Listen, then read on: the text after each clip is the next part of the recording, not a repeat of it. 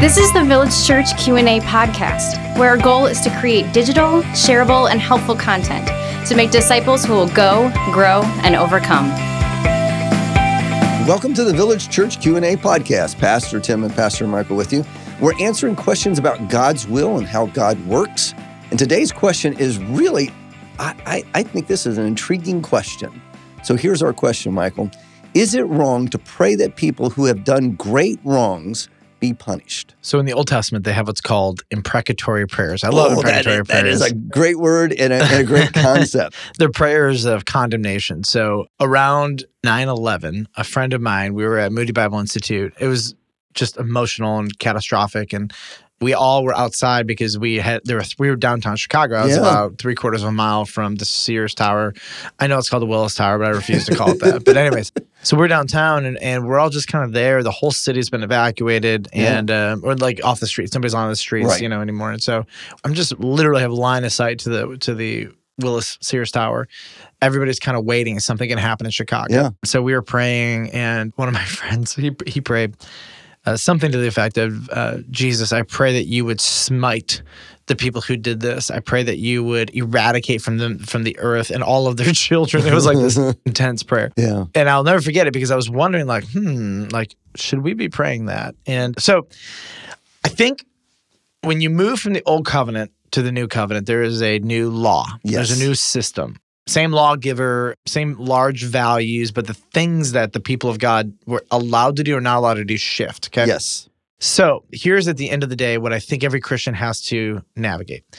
One of the most controversial, ridiculous, if you will, difficult, out of this world, backwards ideas of Jesus is that the people of God now do not smite their enemies under the new covenant. They love their love enemies. Them. Yes. They pray for their enemies and they bless their enemies. Yes. These are political enemies. These are personal enemies. This is Caesar. This is the people oppressing you and killing you that somehow our call mm-hmm. is to do what is counter to every muscle in our body. And that was mind blowing to the listeners that Jesus actually shared those with in his day. Absolutely. And it's still mind blowing for our culture today. Oh, yeah when somebody harms you personally or your children, these principles, and it doesn't mean, by the way, it doesn't mean that you don't pursue legal justice, but you can pursue legal justice and not lose your soul in the process. Mm-hmm. You can pursue legal justice, allow the courts to do what they do, and not be vindictive. You know,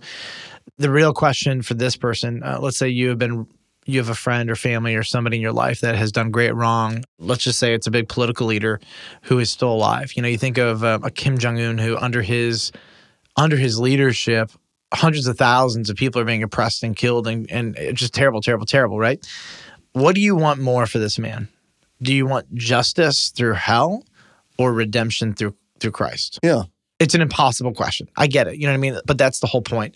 That what Jesus does is that he takes humans with impulses towards justice, which are good because we want justice.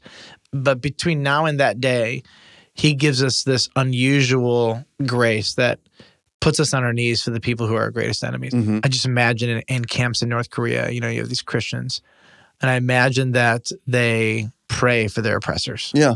How stupid is that? You know I mean, I, you know, from a world perspective. Mm-hmm. So is it wrong to pray that people who have done great wrongs be punished? I'm not saying it's wrong. I'm just not saying it's our first prayer. No, I don't think so either. I think immediately of Romans uh, 12 9, where Paul is saying, Beloved, never avenge yourself, but leave it to the wrath of God, for it is written, Vengeance is mine, I will repay, says the Lord. Are you looking for revenge? Are you looking for personal recompense?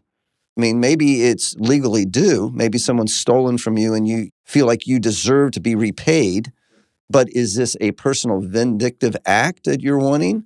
Or is it justice? And mm. I think the other thing that we need to be thinking about here is there is a justice factor that God upholds throughout Scripture, that God does not tolerate sin or sinful people.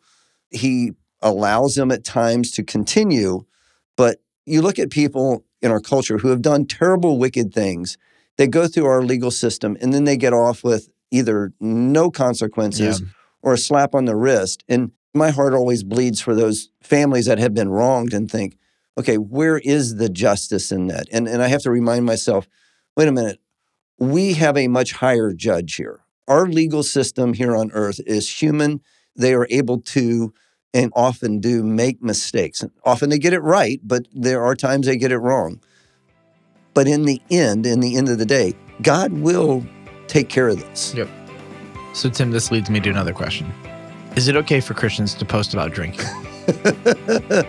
you may not think they're connected because they're not. Oh, okay. I can't top the way you ended your answer. So I'm just going to, like, you know what? Let's go to the next one. You, Sounds you good.